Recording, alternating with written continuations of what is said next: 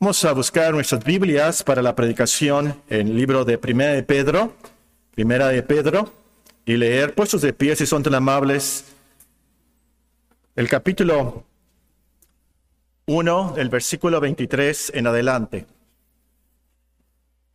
Primera de Pedro, el capítulo 1, el versículo 23 en adelante.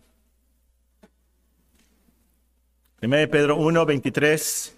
Vamos a seguir hasta el capítulo 2 y el versículo 8. Ustedes escuchen, la escritura es parte de nuestra adoración al Señor. El apóstol Pedro nos escribe, siendo renacidos, no de simiente corruptible, sino de incorruptible, por la palabra de Dios que vive y permanece para siempre. Porque toda carne es como hierba y toda la gloria del hombre como flor de la hierba. La hierba se seca y la flor se cae, mas la palabra del Señor permanece para siempre. Y esta es la palabra que por el Evangelio os ha sido anunciada. Desechando pues toda malicia, todo engaño, hipocresía, envidias y todas las distracciones, desead como niños recién nacidos, la leche espiritual no adulterada, para que por ella crezcáis para salvación, si es que habéis gustado la benignidad del Señor. Acercándonos a Él, piedra viva, desechada ciertamente por los hombres, mas para Dios escogida y preciosa. Vosotros también, como piedras vivas, sed edificados como casa espiritual y sacerdocio santo, para ofrecer sacrificios espirituales aceptables a Dios por medio de Jesucristo por lo cual también contiene la escritura, he aquí que pongo en Sion la principal piedra del ángulo, escogida y preciosa, y el que creyere en él no será avergonzado. Para vosotros, pues, los que creéis, él es precioso, pero para los que no creen, la piedra que los edificadores desecharon ha venido a ser la cabeza del ángulo, y piedra de tropiezo y roca que hace caer. Porque tropiezan en la palabra, siendo desobedientes, a lo cual fueron también destinados. Si puestos de pie, vamos a leer todos juntos del Salmo 119, una oración del salmista que comienza en el versículo 17. Salmo 119, el versículo 17 al versículo 24. Vamos a leerlo todos juntos en voz alta a manera de nuestra oración. Hágala personal. Piense usted que usted está orando esta oración a nuestro Dios. Todos juntos Salmo 119, 17 al 24. Haz bien a tu siervo, que viva y guarde tu palabra. Abre mis ojos y mírame las maravillas de tu ley. Forastero soy yo en la tierra, no encubras de mí tus mandamientos. Quebrantada está mi alma de desear tus juicios en todo tiempo. Reprendiste a los soberbios, los malditos, que se desvían de tus mandamientos. Aparta de mí el oprobio y el menosprecio, porque tus testimonios he guardado. Príncipes también se sentaron y hablaron contra mí, mas tu siervo meditaba en tus estatutos, pues tus testimonios son mis delicias y mis consejeros. En nombre de Cristo Jesús. Amén. Amén. Sentémonos, hermanos.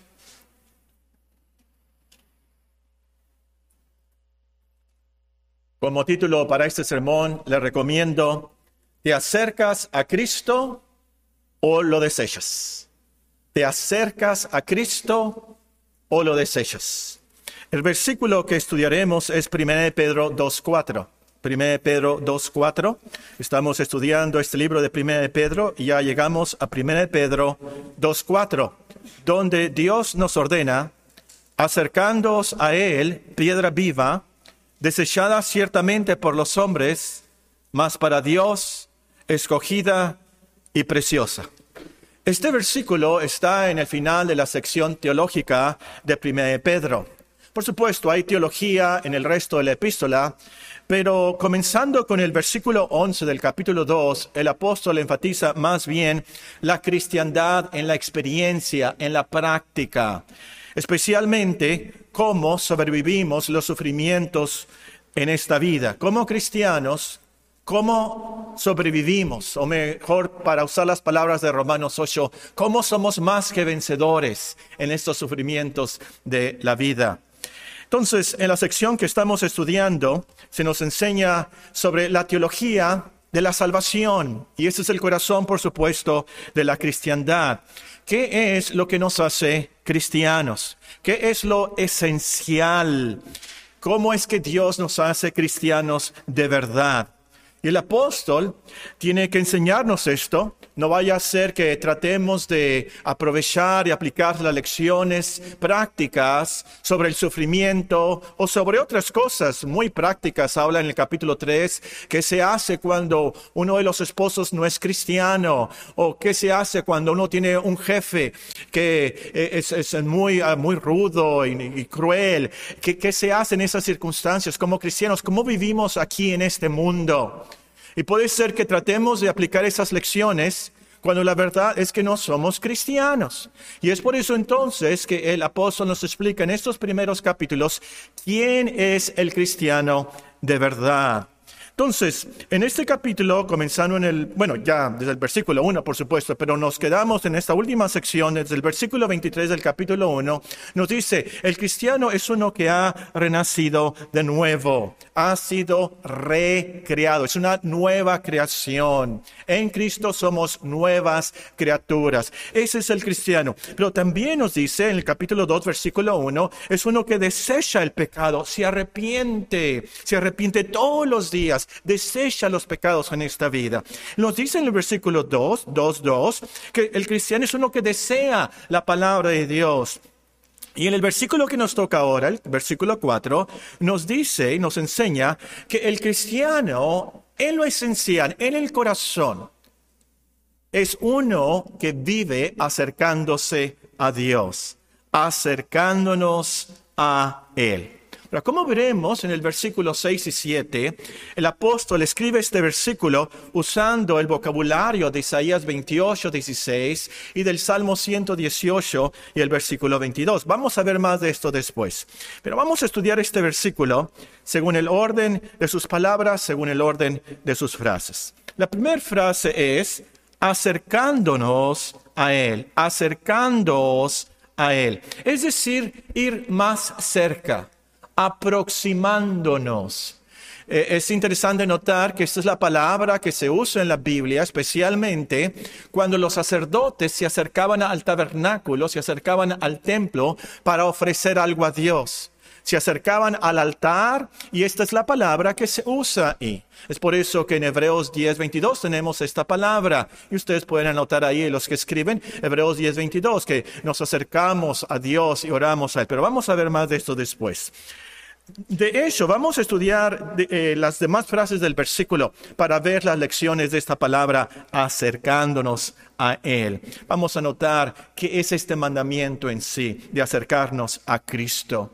Y, es de Cristo a quien, de quien el apóstol escribe acercándonos a Él. Si nosotros fuéramos judíos, esta frase fuera una gran herejía, herejía porque el, apóstol aquí en nuestro texto, cuando dice acercándonos a él, se refiere, el antecedente es, los maestros de gramática dirían, el antecedente es el versículo 3 y la palabra Señor. Si es que habéis gustado la venida del Señor, acercándonos a él. Él se refiere al Señor. Y el problema para los judíos es que el apóstol dice aquí, Señor, cuando el versículo en el original, en el Salmo, se refiere a Jehová. Entonces los judíos se iban a enojar mucho diciendo, ¿cómo es que tú, Pedro, dices que Jesús de Nazaret es Jehová? Para nosotros, por supuesto, esto no, hay no es ningún problema. De hecho, esto es la cristiandad. La sangre del carpintero nazareno que murió en las afueras de Jerusalén hace unos dos mil años tiene un efecto y reacción cósmica por la eternidad y nos salva de nuestros pecados ahora en el 2021 porque la sangre del Jesús nazareno que murió ahí en las afueras de Jerusalén no fue la sangre de cualquier judío. Es la sangre de Jesús, Jehová, Dios en carne. Esa fue la gran diferencia. ¿Se acuerdan? Ese día murieron tres personas. ¿Se acuerdan? Nuestro Señor Jesucristo y dos personas a los lados. Pero la sangre de nuestro Señor Jesucristo, de Jesús de Nazaret, tiene ese efecto cósmico de reconciliar todas las cosas con Dios, de perdonarnos todos los pecados, porque es la sangre del unigénito Hijo de Dios. Es la sangre de Cristo Jehová. Para el apóstol Pedro no había ningún problema entonces de decir, acercándonos a él, refiriéndose al Señor, que para el salmista es Jehová. Dios en carne es Jesús, es el Señor Jesucristo. Ahora, la manera que el apóstol se describe al Señor en la siguiente frase tal vez no nos guste, se nos haga muy rara. Véanlo con nuestros propios ojos que dice 1 Pedro 2.4. Acercándonos a Él, piedra viva. Qué raro, ¿verdad? Piedra viva. Para unos amigos míos, el ser piedra es algo muy negativo. Escuché una vez y se me hizo muy raro cuando dijeron, esa persona es una piedra. Y le, ¿qué, ¿qué, quieres decir con eso? Me dijeron que es muy lento, que le falta cerebro, me dijeron. Piedra. Yo no, la uso, ¿verdad? Eh, tal vez algunas personas lo entienden así. Nos hace raro. ¿Por qué se llama a Cristo piedra, piedra viva? Bueno, para los judíos, una piedra, una roca, no era algo negativo, era algo muy positivo. Piedra connotaba un lugar fuerte, un lugar de refugio, un buen fundamento. Y precisamente es por eso que el apóstol usa la palabra aquí se refiere a una piedra para construir algo. Vamos a ver más de esto después. Pero vean, por ejemplo, el versículo 5. Vosotros también, como piedras vivas, sed edificados como casa espiritual y sacerdocio santo para ofrecer sacrificios espirituales aceptables a Dios por medio de Jesucristo. Está hablando de una construcción, de un edificio, de un templo. Y aquí, por supuesto, no está hablando de cualquier piedra cuando dice piedra viva, pero es una piedra, nos dice, escogida, o como dice después, después la principal, la cabeza del ángulo. Por aquí, no se imaginen una piedra como las piedritas allá afuera de la grava del estacionamiento. Ni se imaginen una piedra del tamaño de un block o de un ladrillo. Las piedras del templo las piedras de, la pared de Jerusalén eh, eran grandísimas. Estaba leyendo, la más grande que existe hoy en día, usted puede ir a visitar esta piedra, una sola piedra, grandísima en la, en la pared occidental, le llaman, de hecho le llaman la piedra occidental en Jerusalén. Eh, es una piedra que, que mide 13 metros de largo, 13 metros de largo. Una sola piedra, 13 metros de largo y son 3 de alto y 2 de ancho. Una sola piedra. Según los cálculos de, los arquitectos y los especialistas, esta piedra, una sola piedra, eh, pesa 300 toneladas una sola piedra. Entonces, cuando el apóstol aquí eh, se refiere a una piedra, y, no, no se imagina una piedrita, eran como las piedras del templo de Salomón. Y, ustedes pueden leer eh, en la Biblia, nos dice, Salomón dice, mandó traer piedras costosas y grandísimas. Es la palabra que se usa ahí en la Biblia, piedras grandes y costosas. Y de verdad eran muy valiosas. Por supuesto, en Cristo no hay comparación. Él es la piedra más preciosa del universo. Estaba pensando, este pudiera ser un título también para este sermón. La piedra más preciosa del universo. Cristo. Acercándose a Él, piedra viva. Viva, aquí lo dice el apóstol Pedro para recalcar que no es inerte. Por supuesto, generalmente una piedra es inerte, está muerta, pero dice Cristo es una piedra viva al escribir esto me acordé cuando era niño, eh, teníamos una pecera. Y, una vez mi papá llegó con una caja y que decía eh, piedras que crecen o algo así. Como niños, por supuesto, eso nos emocionó mucho. Unas piedras que crecen. Vamos a... Y ya las echaron ahí, ¿verdad? A la pecera. Y poco a poco en el transcurso del día vimos cómo comenzaron a crecer, como si estuvieran vivas las piedras. Por supuesto, es probablemente por los efectos eh, químicos, los minerales en el agua o lo, cómo estaban hechas las piedritas, se comenzaron a, formar y, a crecer, ¿verdad? Ahora, el apóstol no se refiere a eso aquí cuando nos dice piedra viva, pero nos dice esto como también nos dice en el versículo 3 de la esperanza viva, es decir, de algo real, que delante de Dios realmente está vivo, no es falso. En la realidad de la eternidad es algo vivo delante de Dios. Es por eso que el apóstol usa la palabra aquí. Ahora, para entender la tercera frase del versículo, la tercera frase del versículo dice, acercándose a él, piedra viva, y luego dice la tercera frase, desechada ciertamente por los hombres. Aquí hay que imaginarnos a unos albañiles los albañiles están escogiendo unas piedras para eh, poner el cimiento de un edificio. Eh, aquí pueden hablar con el hermano Soto o alguno de las arquitectas Orozco los ingenieros que están aquí, ¿verdad? E, esto de los cimientos y cómo ponen piedras. Ustedes a lo mejor han visto, ¿verdad? Cómo en los cimientos, los fundamentos ponen piedras, especialmente piedras grandes. Bueno, ahí están los albañiles poniendo piedras en el cimiento, escogiendo qué piedras van a poner. Y hay unas que están muy pequeñas, así que las hacen a un lado. Y luego ven otra, otra piedra y piensan, no, no, esto, es muy difícil de, colocar, entonces no, no vamos a poner esta piedra. Ven otra piedra, se les hace muy fea, esta va a quedar de un, lado, se va a ver y no, no, mejor no ponemos esta fea y, y, la desechan, la ponen a un lado. Y así que, que rechazan esas piedras, las tiran, las desechan ahí.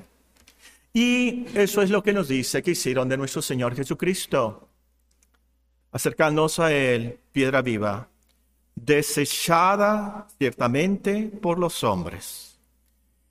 El apóstol usa las palabras de el versículo 7 leemos, ¿de dónde saca estas palabras? Versículo 7 dice, para vosotros pues los que creéis, Él es precioso, pero para los que no creen, la piedra que los edificadores desecharon ha venido a ser la cabeza del ángulo.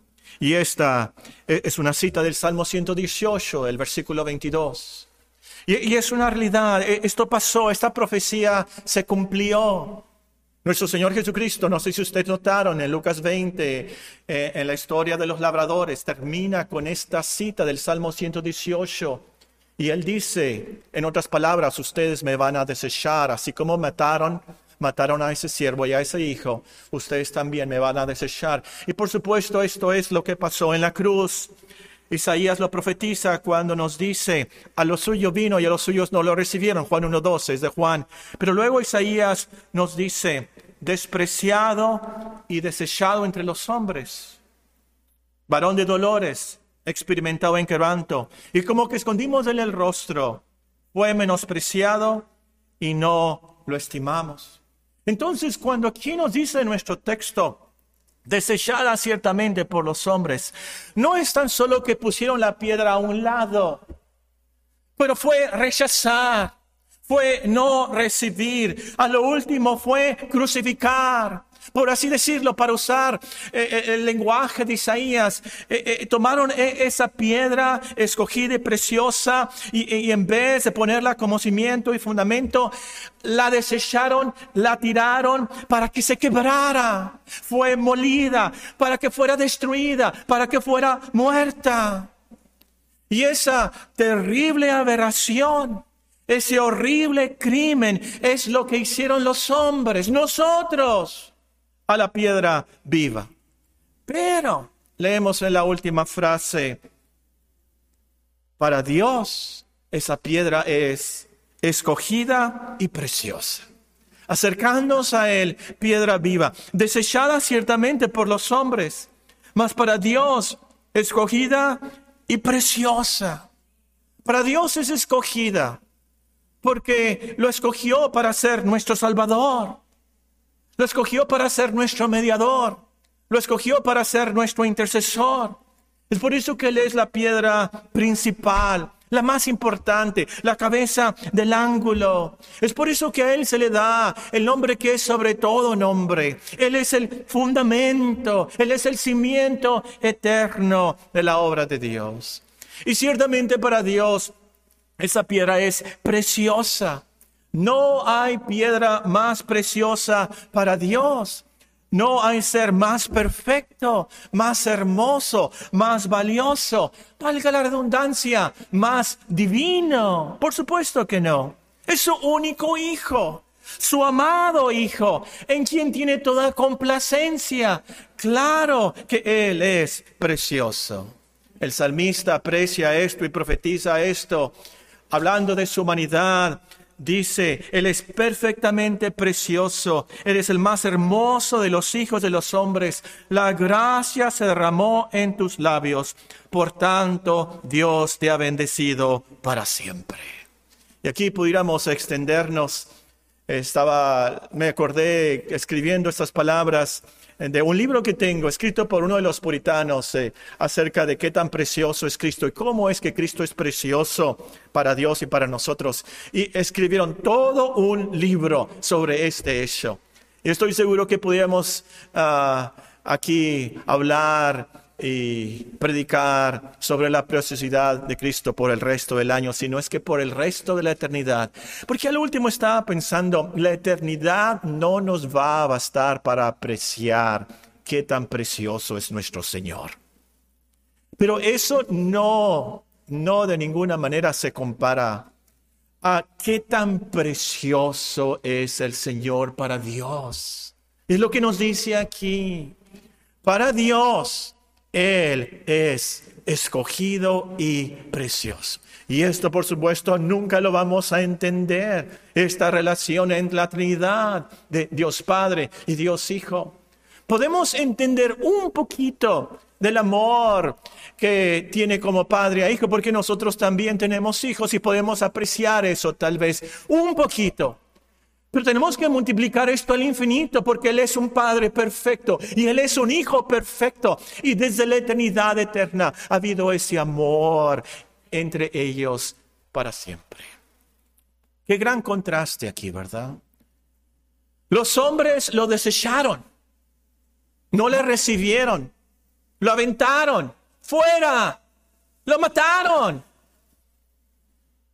Pero para Dios Cristo es la piedra escogida y preciosa. Esto va con la profecía de Isaías 55 cuando dice nuestro Señor, mis pensamientos no son vuestros pensamientos, ni vuestros caminos, mis caminos, dice Jehová. Como son más altos los cielos que la tierra, así son mis caminos más altos que vuestros caminos, y mis pensamientos más que vuestros pensamientos. Los hombres, esto no sirve, fuera. No nos puede salvar. Fuera. Mátenlo. Crucifíquenlo. Y Dios, este es mi Hijo amado en quien tengo toda complacencia. Él es el escogido, Él es el Mesías, Él es el más precioso del universo. Una gran diferencia de pensamientos, de contraste de ideas aquí. Y hay una sublección aquí, S-U-B, sublección aquí.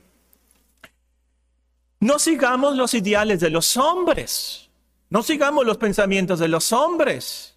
Muchas veces los hombres están muy equivocados. Sigamos los ideales, los pensamientos de Dios. Si siguen la lógica, saben cómo saqué esa lección, ¿verdad? Los hombres, deséchenlo. Dios, acérquense a Él. Los hombres, no sirve. Dios, este es mi Hijo amado. Él es el Salvador. ¿A quién vamos a seguir? Tenemos que seguir los ideales, los pensamientos de Dios, porque muchas veces los hombres están equivocados en muchas cosas. Me permiten una ilustración aquí, como diría el hermano Martínez, nuestro hermano Marcel Martínez, una ilustración burda.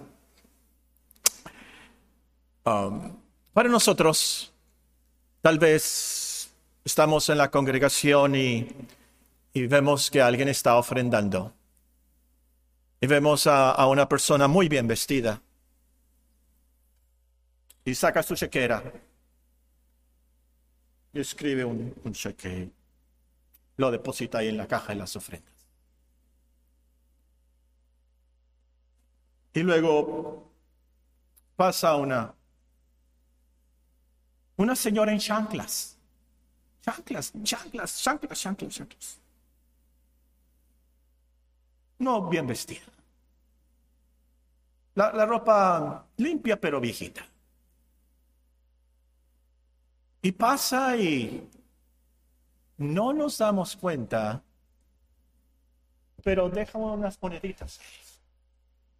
Y pasa la señora. Nosotros nos vamos con la idea de que ese hombre bien vestido que dejó, que escribió su cheque ahí, dio mucho. Pero para Dios, nadie se fijó. Pero la, la señora de chanclas es una viuda que dejó unas moneditas de todo lo que tenía. Para Dios, ¿quién dio más? Ya saben de dónde saqué la ilustración. Pero les voy a dar otra, que no está en el Evangelio. Tal vez para usted, un novio ideal sería un hombre muy alto, ya con su carrera exitoso, ya tiene su carro, ya tiene su casa, y su patrimonio familiar. Un hombre guapo. No tengo nada contra los guapos, pero está muy guapo este hombre. Pero está otro, otro joven aquí, que está chaparrito y está muy gordito. Pero tiene la virtud de que sabe orar.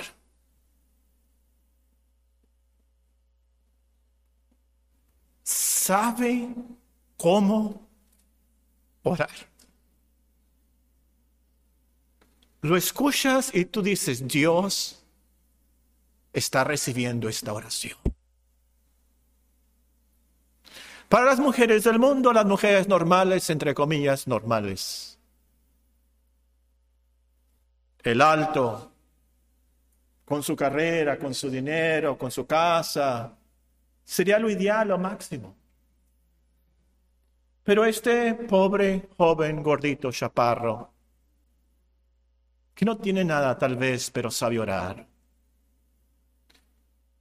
Ese hombre es el ideal para Dios. ¿Siguieron la lógica, hermanos? ¿Siguieron la lógica, hermanos?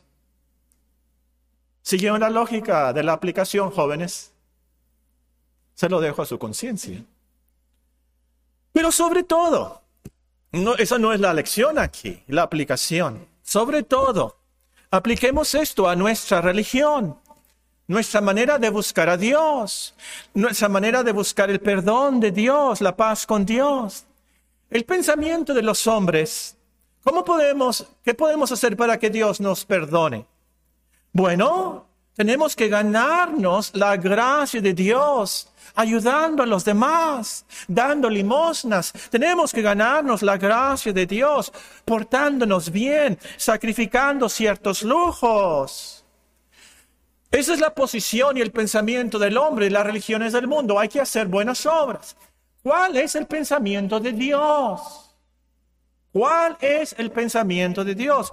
El pensamiento de Dios es, los hombres no pueden hacer nada que me agrade de nacimiento son malos. Aunque ellos hagan cosas buenas delante de mí, son como trapos de inmundicia. Voy a salvarlos sacrificando a mi hijo. Ese es el pensamiento de Dios. Esa es la religión de Dios. ¿Y qué vas a hacer tú? ¿Qué vas a hacer tú? Te pregunto esta mañana.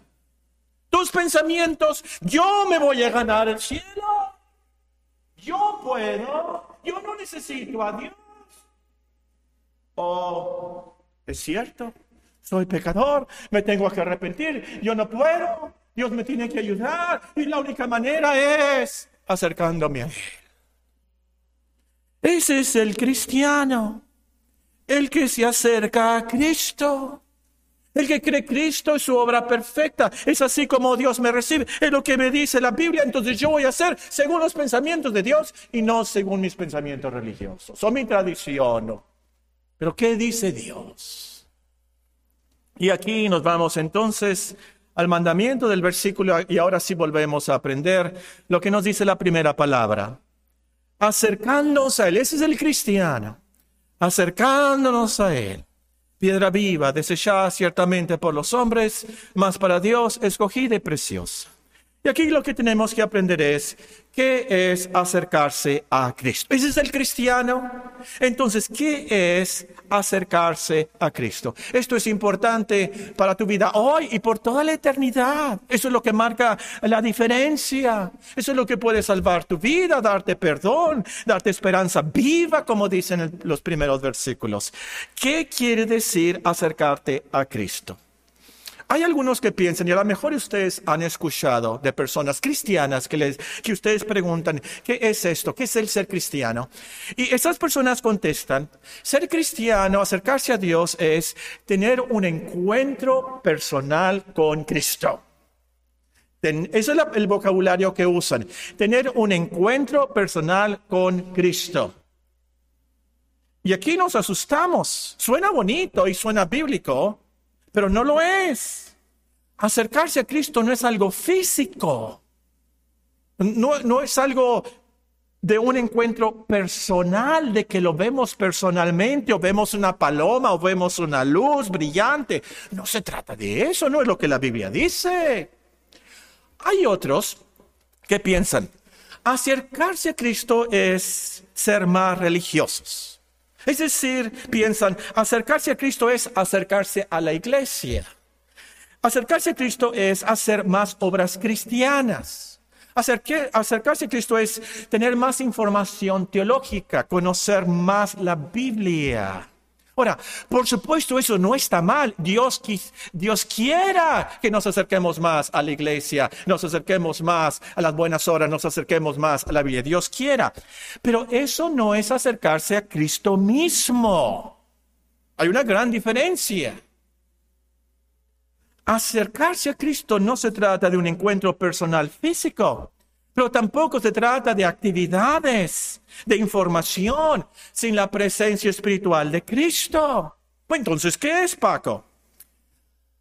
En los términos más sencillos, acercarse a Cristo es conocerlo más a Él y creer más en Él. Parafraseando 1 Juan 4:16, nosotros hemos conocido y creído en Cristo y el que permanece en él permanece en Dios y Dios en él. Para usar otra palabra bíblica, acercarte a Cristo es tener más comunión con Él. De eso se trata aquí. Y lo, de lo más importante en esto es que no se trata de conocer y creer un Cristo de tu imaginación, un Cristo de una película, como la película de Mel Gibson. No lo la vi ni la quiero ver, pero hay muchos que piensan Cristo y se imaginan a ese personaje, a ese artista, a ese protagonista. No se trata de eso en lo absoluto, por supuesto. No se trata de una pintura, una estampa, ni se trata de un crucifijo. Una vez me platicó una persona que estaba testificando y, que le, dijeron, le, dijo a la otra persona, tienes que conocer a Cristo, tienes que acercarte a Cristo, tienes que creer en Cristo. Y la otra persona le dijo, sí, yo tengo un Cristo en mi cuarto, ahí tengo un crucifijo ah, enseguida de mi cama. Para esa persona, Cristo era el crucifijo. Ese no es Cristo. No, no, no, no, no. Cristo. ¿Cómo crees y conoces al Cristo de la Biblia? Exactamente te di la respuesta en la pregunta. Cristo es el Cristo de la Biblia y la Biblia nada más.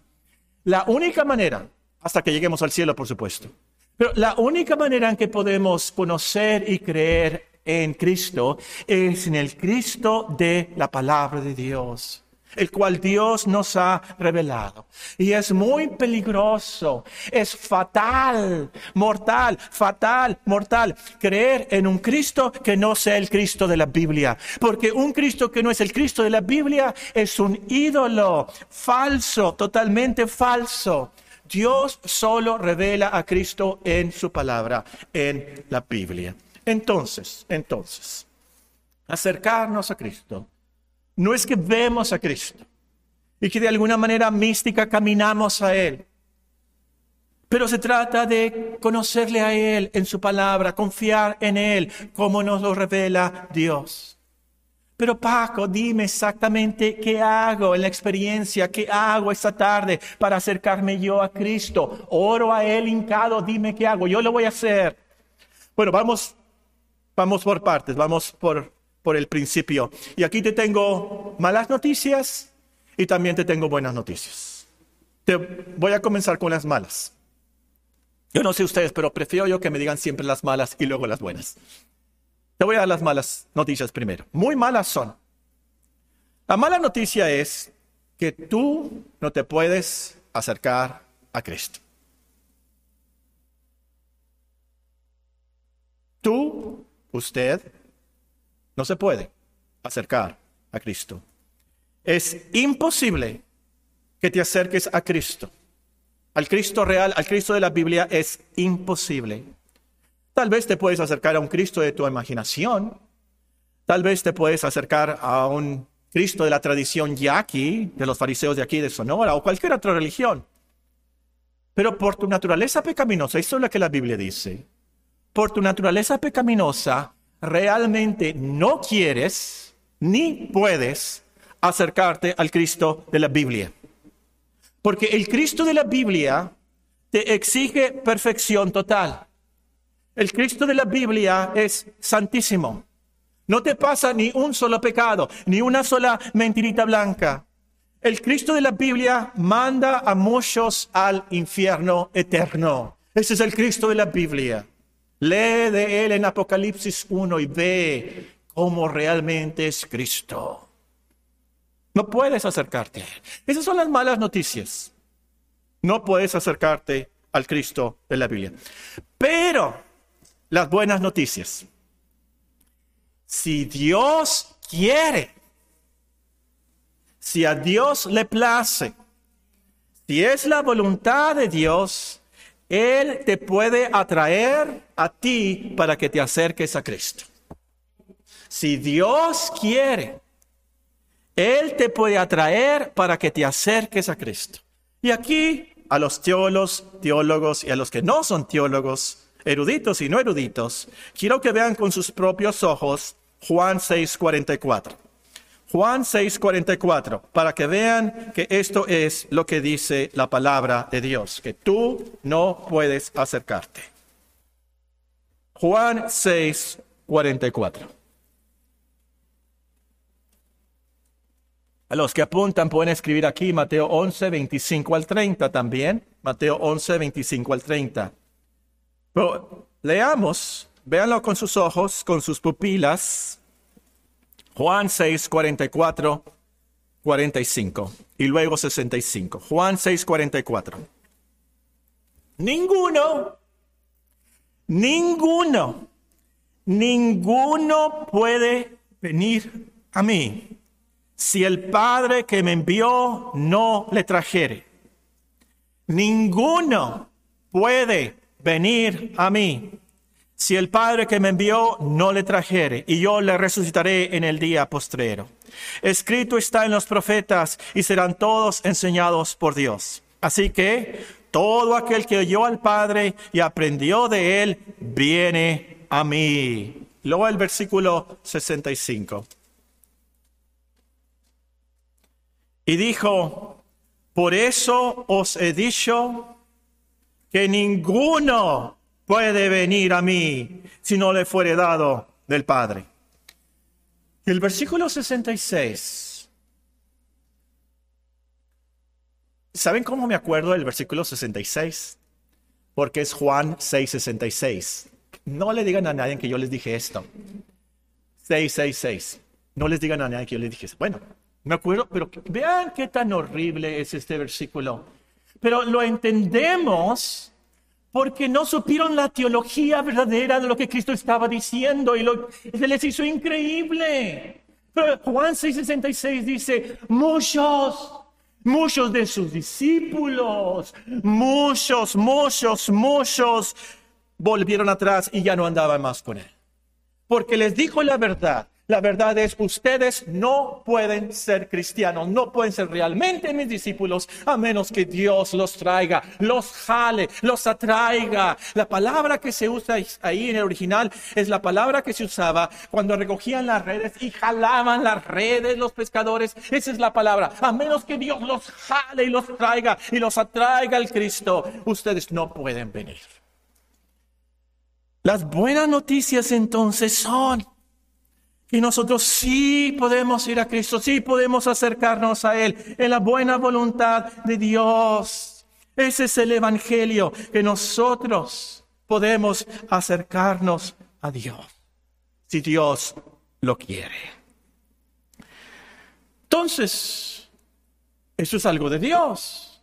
Lógico, claro. Él lo tiene que hacer. Y es muy lógico, porque nosotros somos muy débiles.